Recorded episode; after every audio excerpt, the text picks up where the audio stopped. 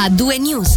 E in questo spazio che abbiamo eh, solitamente in chiusura della prima ora di A2 News, oggi dedichiamo ampio spazio alla politica divisa oggi a Bellinzona su temi caldi quali migranti, eh, malati, traffico e cassamalati. Su quest'ultimo tema, durante la seduta odierna, il Gran Consiglio ticinese ha respinto l'iniziativa parlamentare dei socialisti che chiedeva di limitare i premi per il ceto medio e rendere accessibile l'aiuto agli aventi diritto. Il Parlamento infatti ha accolto con 53 voti favorevoli, 21 contrari e 5 astensioni il rapporto di maggioranza della Commissione Sanità e Sicurezza Sociale con relatore Matteo Quadranti che invitava a rifiutare l'iniziativa, considerata soprattutto la situazione delle finanze finanze cantonali. In particolare si è deciso dunque di mantenere almeno finora, in attesa di altri sviluppi federali, la situazione normativa e di prassi attualmente in vigore in ambito RIPAM, così come ottimizzata grazie all'approvazione della recente riforma sociale. Immediata la reazione dei socialisti dopo la bocciatura della loro iniziativa. Una decisione, scrivono in una nota, incomprensibile di fronte a una vera e propria esplosione dei premi di cassamalati del 9,2% per il cantone Ticino. Sentiamo l'intervista realizzata poco fa da Angelo Chiello alla copresidente del PS Laura Riget che non esclude il lancio di un'iniziativa popolare.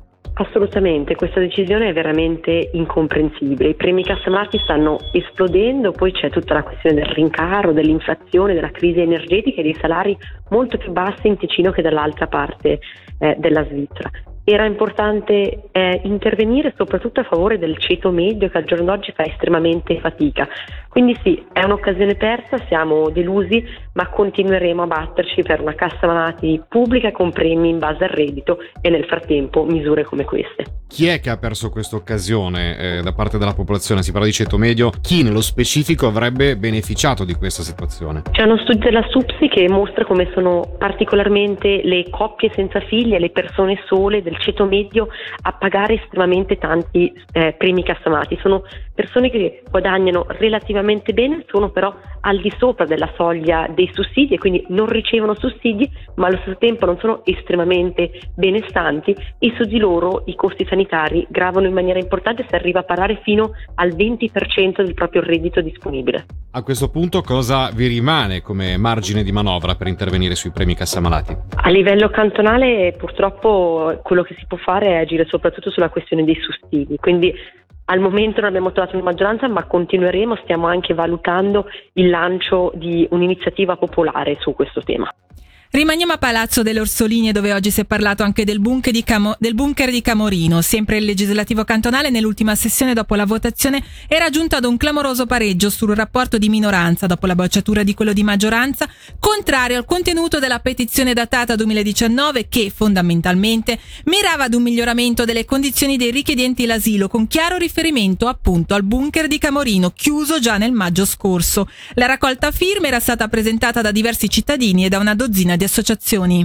Il Parlamento era arrivato alla parità di voti con il PLR e i partiti di sinistra a sostenere il rapporto di minoranza, bocciando quello di maggioranza che voleva passare la palla al Consiglio di Stato. Alla fine, dopo quello di maggioranza, oggi è stato bocciato anche quello di minoranza e quindi per la richiesta contenuta nella petizione non ci sarà seguito a livello istituzionale. Sentiamo in sequenza il socialista Carlo Lepori, relatore di, del rapporto di minoranza, quello di maggioranza, il leghista Andrea Censi e la presidente del Parlamento Gina Lamantia.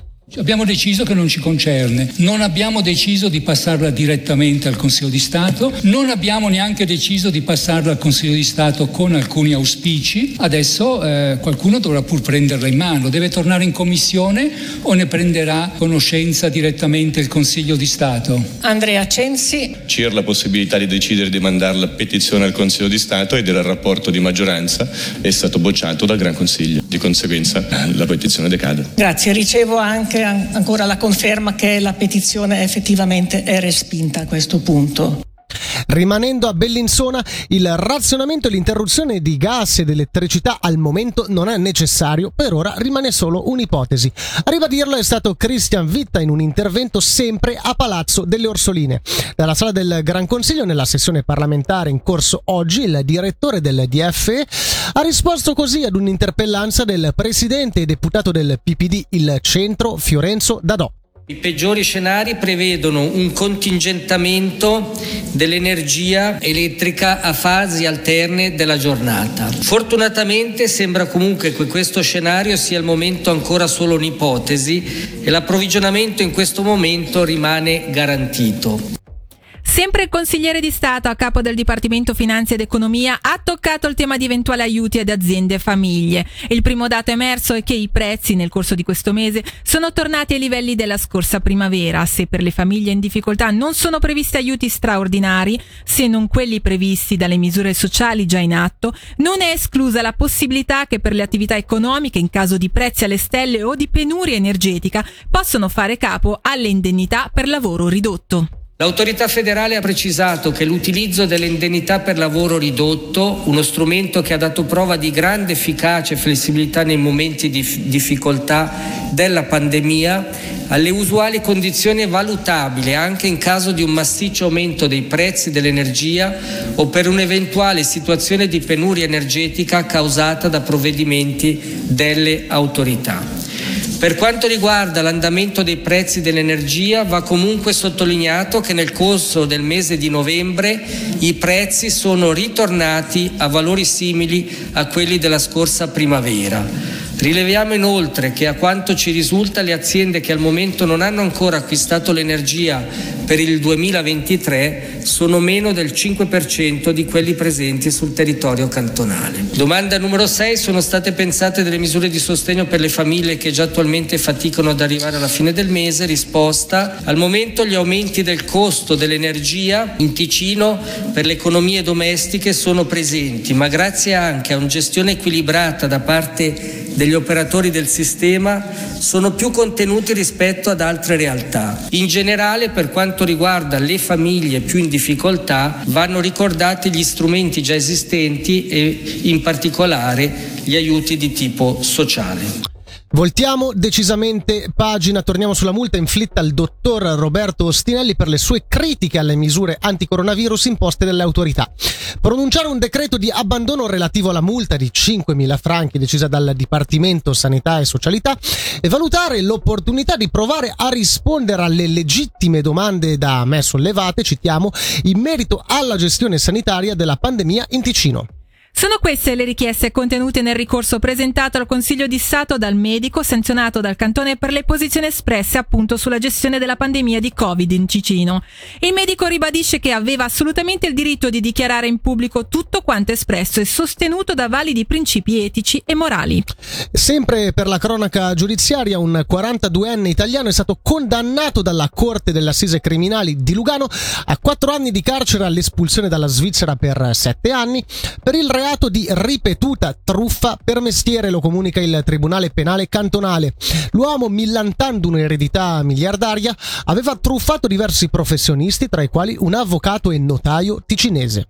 Infine parliamo di ONG. Da settembre è nata in Ticino Swissability, un'organizzazione no profit ticinese che ha come obiettivo di combattere povertà e disabilità nei paesi dell'Africa del Sud, in particolare in Mozambico. La missione di questa ONG è soprattutto consentire al maggior numero di persone possibile di riacquistare la mobilità e condurre una vita dignitosa e autosufficiente. Sentiamo la Regional Director Nicole Rossi al microfono di Céline Lalomia. Le necessità del sud del mondo sono enormi, abbiamo deciso di focalizzarci su tre obiettivi, portare servizi riabilitativi, formazioni ortopediche, soluzioni protesiche e quant'altro, quindi combattere la disabilità. Vivere con una disabilità in un paese già magari martoriato da povertà, guerra e tutto ciò che succede in Africa è un problema supplementare, quindi ecco noi cerchiamo di portare delle soluzioni a basso costo, quali per esempio protesi oppure oppure carrozzine, stampelle e soprattutto formare tecnici ortopedici locali affinché possano riprodurre la stessa tecnologia che noi portiamo a basso costo direttamente localmente. Cerchiamo anche di essere attivi nelle infrastrutture, per fare un esempio pratico noi abbiamo un progetto in Mozambico che si prefigge la costruzione di casette familiari in quanto nel 2019 il nord del paese è stato raso al suolo da questo ciclone Questa era solo un'anticipazione dell'intervista a Nicole Rossi che vi proporremo nella versione integrale nella seconda ora di A2 News per conoscere meglio la neocostituita ONG ticinese. Ancora prima, tra pochissimo, parleremo di inline hockey con un importante trofeo che è arrivato in Ticino. Il suono dell'informazione. A2 News.